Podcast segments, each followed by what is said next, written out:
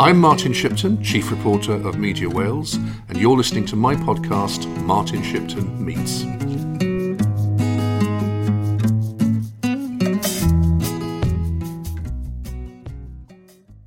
It's Martin Shipton here, and I am today with Julie Morgan, who is the Assembly Member for Cardiff North. Julie, um, tell me something about your political roots because I know that you joined the Labour Party at a very young age. Um, what was it that prompted you to do that? Well, I suppose in a way um, my family was uh, political, but not in the party political sense. Uh, I, my mother um, was widowed very young, um, so I lost my father when I was uh, seven years old. Um, so I was in a single parent household um, where you were very well, you know, aware of the pressures of finance, of trying to cope. I mean, we were lucky because we had a, a nice council flat, um, so we had a, you know, safe accommodation there. But I was always aware of the insecurity that there was around finance and I think that uh, at the time, the widow's earnings rule was abolished, and that meant the mother that, the money that my mother was able to earn immediately shot up, and that made me really aware of um, what the power of uh, politics was and what you could do. And so I think that was a part of my, um, you know, led me into interest um, in politics. And I then started to work um, in Cardiff South and Penarth as a postal vote canvasser, which um, was great fun, knocking on the doors and encouraging people to have postal votes. And then I got into politics and um, been there ever since. Rosettes, rosettes all the way, ever since. I was recently reading uh, Rhodri's, um, rereading uh, parts of Rhodri's autobiography, and in that, uh, he referred to the fact that you were more of a direct action uh, kind of political person mm. than he was. Mm. Tell uh, tell me about his influence on you and your influence on him. Yes, I mean I do um, enjoy um, and think it makes an important point um, direct action um, politics, and I've been on a lot of marches and done a lot of um, sort of street protests um, because I think it's very important. Now, Rhodri was never very comfortable with uh, that sort of action, and I can remember going on a big anti Vietnam War demonstration when there's a lot of chanting, and um, Rhodri definitely felt quite um, uncomfortable. And he did say afterwards, I think he says in the book, that he felt very uncomfortable with this, uh, with this way of doing things. So he definitely didn't like that as much as I, th- I thought it played an important role, and I still do. And I think he thought it played an important role, but it wasn't something he was comfortable in doing. Uh, so I don't think I really influenced him uh, that much in, in taking part in direct action. Uh, but um, I mean, I've always um, worked very closely with um, uh, sort of underrepresented groups of people. For example, I've done a lot of work with gypsies and travellers, and um, Rhodri, um, you know, sort of joined in all those sort of um, activities with me. And I know that uh, I think uh, we were fairly equal, really. I think we influenced each other um, in the different ways. I mean, he had um, this huge knowledge of Wales um, because he travelled so much uh, around Wales and he had a depth of knowledge of Wales that um, I don't feel I've got, but I'd like to get. And uh, in many ways, we did complement each other, I think. Uh, um, because although I'm sort of a bit, of, a generalist, I'm interested in everything. I mean, I suppose I've done a lot of work on uh, things to do with children and um, uh, social services, the health service, those sort of issues. And although Rhodri was really interested in those, and his um, campaigning for children's rights as First Minister was, uh, you know, one of the signature things of his time um, in office, I don't. Um, uh, I think you know he was so interested in the economy and in uh, attracting um, inward investment and all the growing up uh, local Welsh businesses. He was fascinated by all that sort of uh, work. So we we had sort of complementary interests. Of course, before you became um, an elected politician or an MP, you had been a councillor for quite yes, a few years. Yes, yeah. But you had a career uh, yeah. before you were involved as an elected politician. Yeah. Mm. Tell us a bit about that. Um, yes, I was a social worker. Um, I was first of all I was a social worker, a hospital social worker, where it was sort of groundbreaking heart surgery, and I worked with the families and with the children. It was a fantastic job. I mean, you really saw the health service at its best with uh, the hospital I worked in, which is closed now, Sully Hospital. The patient was at the centre of everything, and I think I learned so much in that first job about how you must work with patient. Uh, you know the patient is so important and that the everything you do must be around the patient. And I learned so much uh, from that. So that was very um, very important to, to me. And then I worked in Ely for many years um, worked in Ely on child protection issues. So I was really aware of the struggles that families have. And it's such a privilege I think to listen to families um, telling you about their lives and telling you about things that they quite often may n- never have told anybody else. A bit like being an AM or an MP, in fact, listening to people and hearing what um, what they are, um, what their their sort of troubles are. And then I set up the first um, family placement scheme in Wales to take uh, troubled. Uh, troubled teenagers really try to stop them going into uh, custody and set up family placements and I did that in Swansea. So that was a, a great uh, great experience because again we met some wonderful people who took these um, mainly young men into their homes and tried to help them and try to avoid them going into custody and get them through that difficult time before they mature and become adults um, and so that was um, a great job as well. And then I went to the voluntary sector and I went to the voluntary sector because um, it was sort of difficult being a councillor and working in a local authority Um, I mean, I'm very deeply committed to the public service, um, but I think the voluntary sector too has, has an important place part to play. So I then worked in Barnardo's.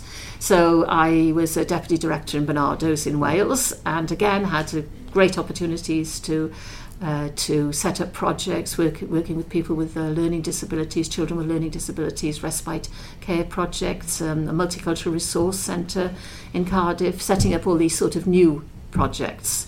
Um, and that job gave me the opportunity of developing all the sort of things I was interested in and able to. Um, I mean, it was a great organisation to work for because you had a free hand to experiment and try to find out new ways of working to help people um, without having these sort of statutory responsibilities that you have in the local authorities.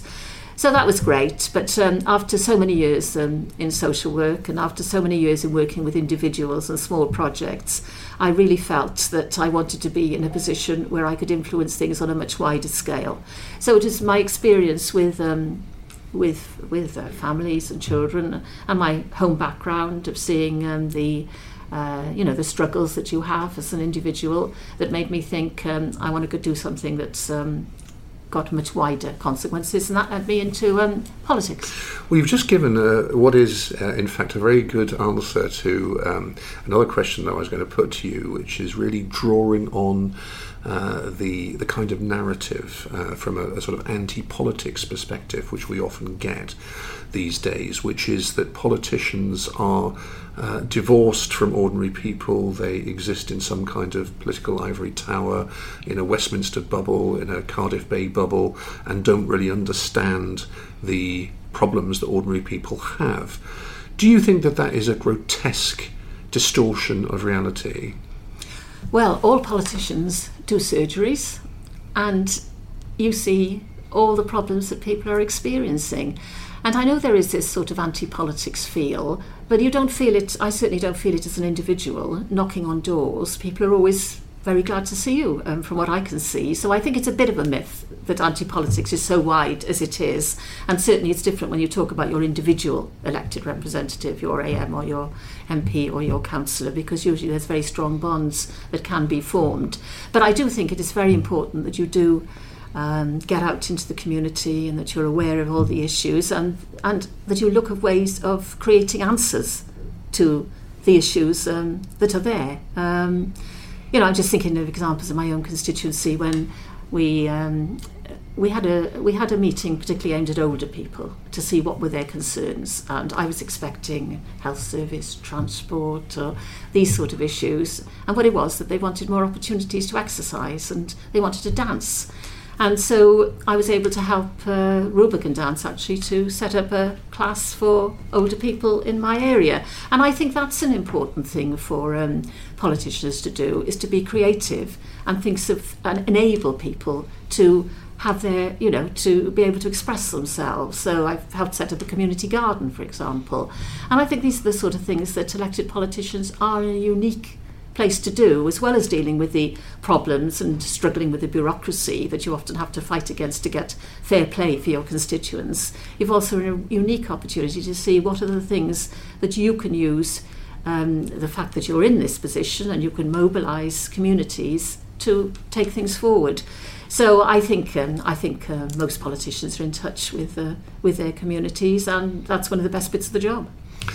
Now, you've been a politician at three separate mm. levels. You started mm. off as a councillor, you became an MP in 97. Mm. You lost your seat uh, very narrowly in 2010, mm. but then a year later you bounced back as uh, the Assembly member for the constituency that you'd represented for quite a lot of years.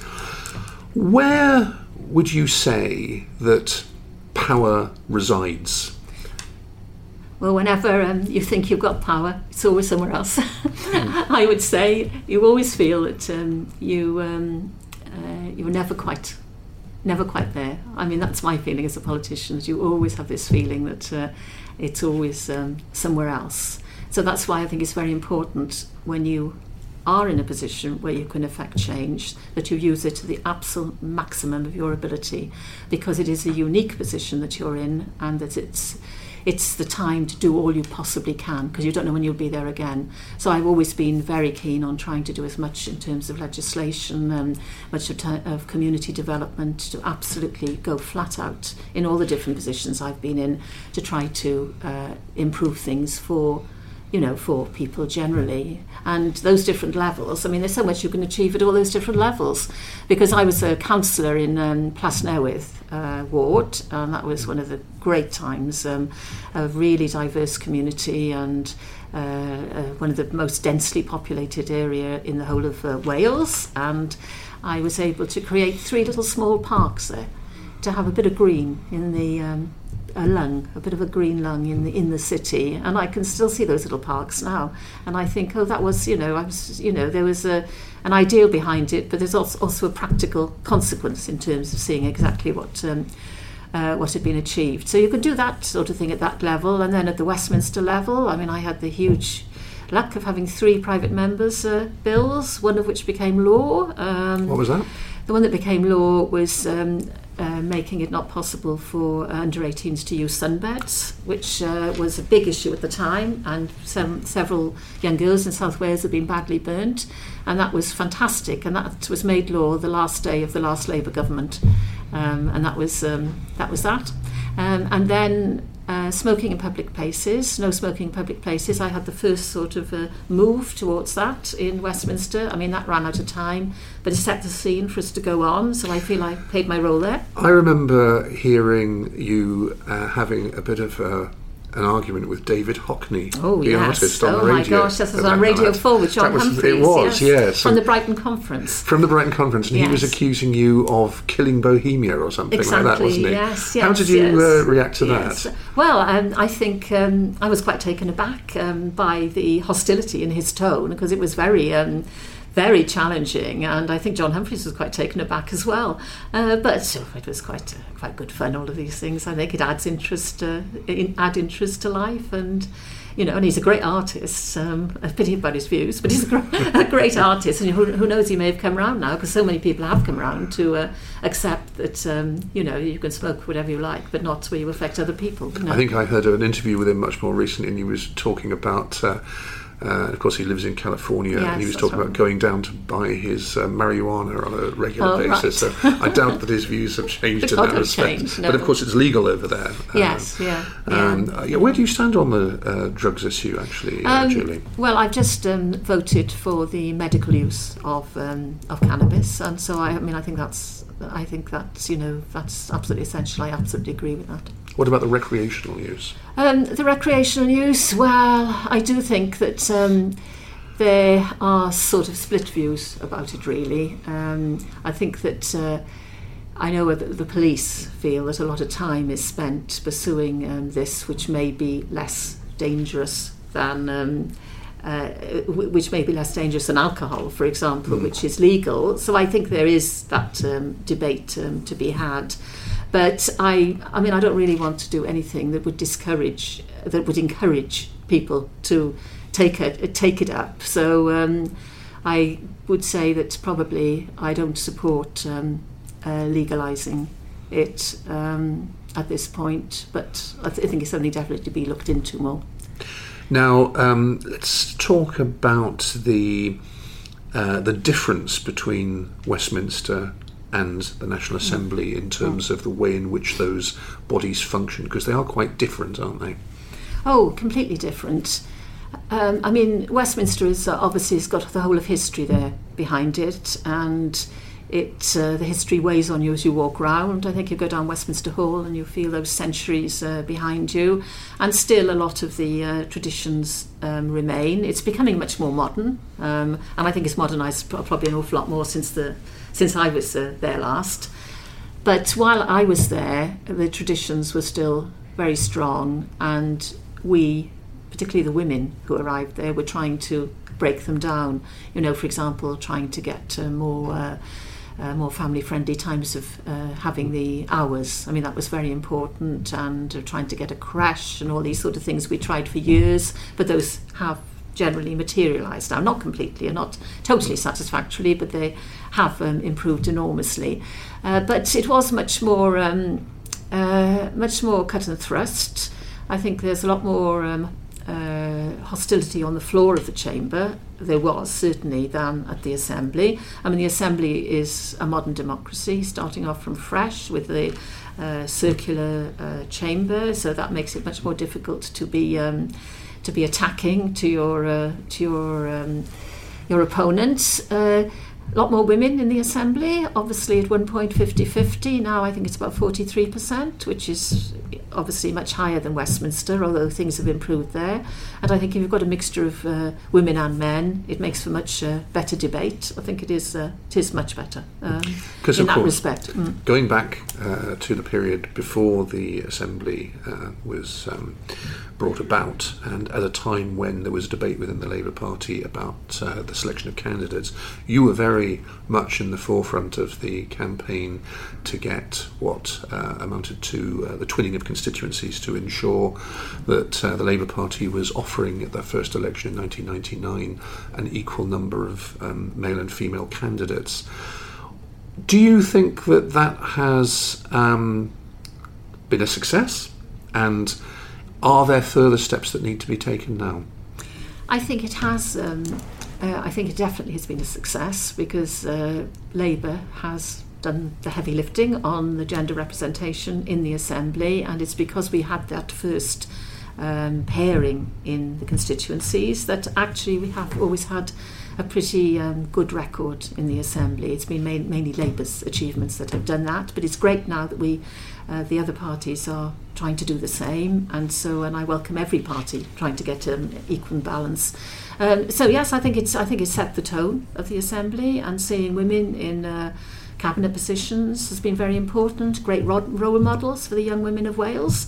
So I think I think it was well worth a very difficult struggle to get that uh, twinning, and it had it was a struggle by women and men who were determined for equality. And I think it was absolutely right. I mean, I think what probably um, what we didn't anticipate was that you had to keep on doing things like that. I think um, we probably thought at the time that once you got that uh, a good uh, gender balance, um, that it would be okay to uh, leave uh, leave it like um, uh, that, and it would naturally follow that you'd get equal men and women roughly, but it didn't happen, and it didn't happen in Westminster either. So it's meant that we've had to take further measures like all women shortlists and to make sure that we do keep a good balance. And we have managed to do it in the Labour Party, but not as good as it started, where we had a lot more women than men. Uh, so I think, no, I think it's been, been a success, uh, definitely, and there's a lot more to do. Now, the panel uh, that uh, recently reported, chaired by Laura McAllister, Yeah, yeah. was coming up with some mechanism where it wouldn't simply be political parties Mm. that uh, were expected to to, um, to have changes in their mechanisms Mm. for selecting candidates that would enable women to come forward, but it's actually being proposed that there should be some change to the law in relation to candidacy at elections. Um, do you think that it's appropriate that the uh, that, that there should be legislation in relation to that? Oh, absolutely. Yes, I tried to introduce that in Westminster, uh, but the mood was not to accept it. And so, what we did in Westminster was to enable the political parties to have the um, power to po- take positive action, which led to Labour's All Women shortlists and other other mechanisms. So, this is something I've supported for a long time. So, I'm thoroughly behind uh, that recommendation because it ensures that you will get some parity and I, and the, in the other way, you're dependent on the political parties taking action, and you may not always have the will of the political party. So, I think if you've got, um, you'd have to have uh, two thirds of the assembly to accept um, a sort of change like that. But no, I'd be completely behind it, and I think it makes much better decision making. I think it's uh, good for um, you know for the public to be represented by people who are like them and mixture of men and women. So, yeah, no, I'm completely behind that. Isn't Welsh Labour kicking the whole thing into the long grass by having a long consultation process? Well, it's obviously important that um, we do consult, and I don't think that um, we've actually come up with our views uh, yet. I think they're going to be discussed um, at the uh, conference, which we're having in April. Um, and it's very important that uh, we do consult. Um, I personally am very supportive to a lot of the proposals, and I think that um, it's a good report. I think it's um, you know well thought out, and I'm looking forward to a lot more discussion about it.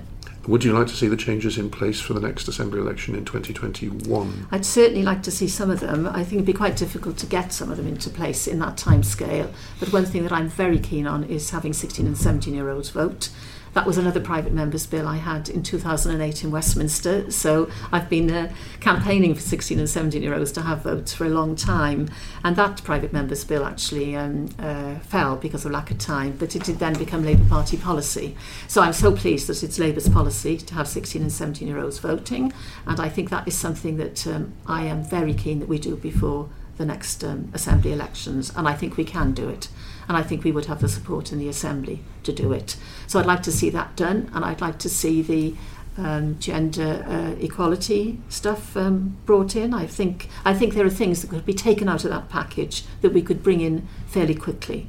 Um, and a lot of the other things would be more difficult um, to do, uh, like um, if you're going to have extra assembly members and have a proportional way of, um, you have got to work all that out. It's not easy to work all that out. But um, we certainly need more assembly members. Uh, but I think those things are more difficult, and there's more mixed views about it. You're listening to my podcast, Martin Shipton Meets.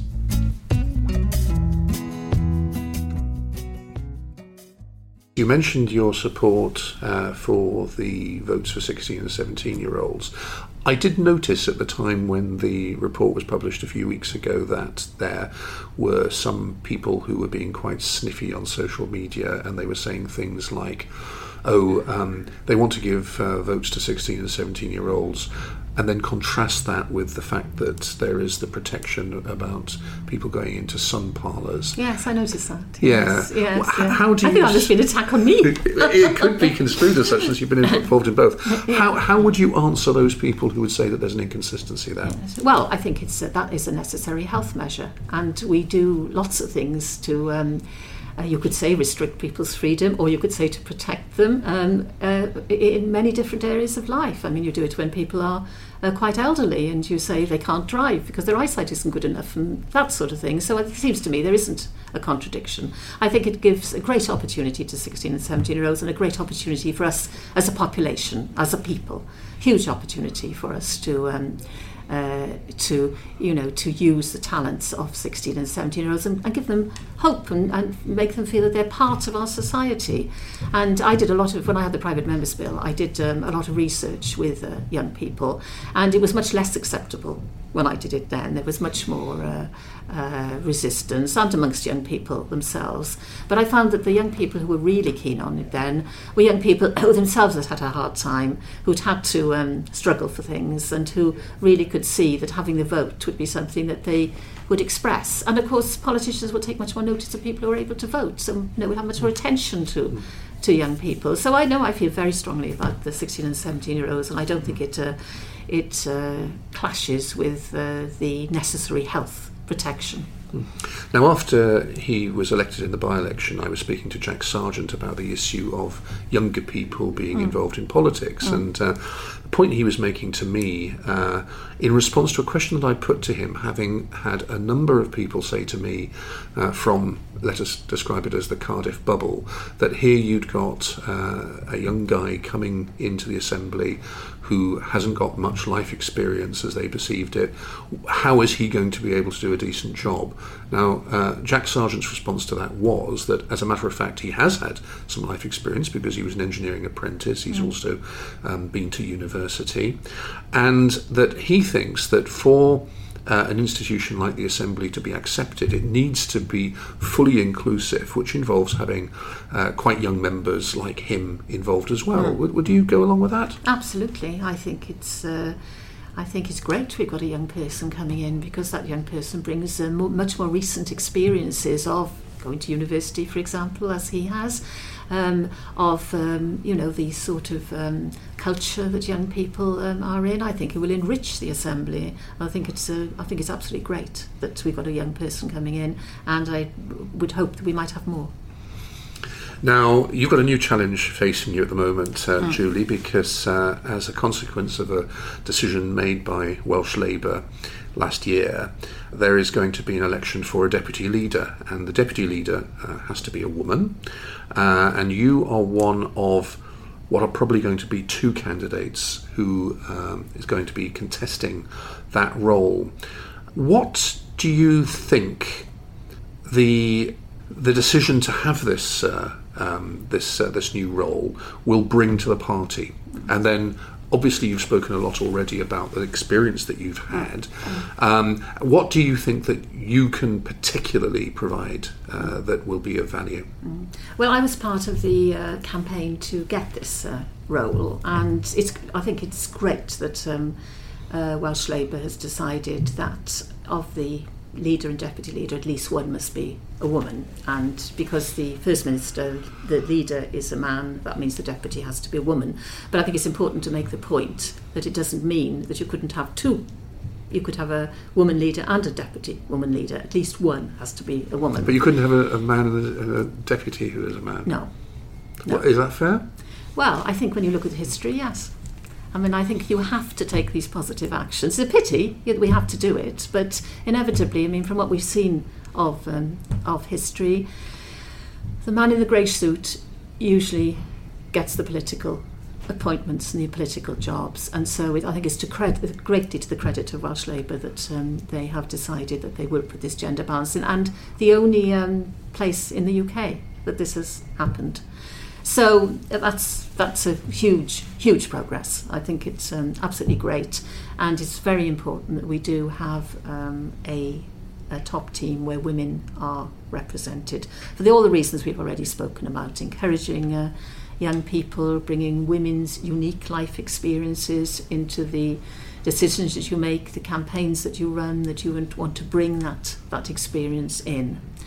And as to um, what I see that I have uh, to offer to that role, well, as you say, we've referred a bit to my experience, but I've, I, well, I'm definitely the only woman in the world who's been a councillor, an assembly member, and an MP.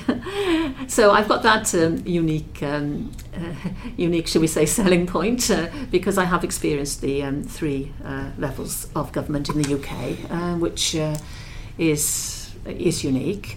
Um, but I really see the focus of the job as being with the members because we have got 27,000 members, which is um, a very large number of members. And I want to uh, uh, reach out to them, to the members and the trade unions throughout Wales and all parts of Wales, because we need to bring Wales together um, and you know find out what they want, what they think, what being a member of the Labour Party means.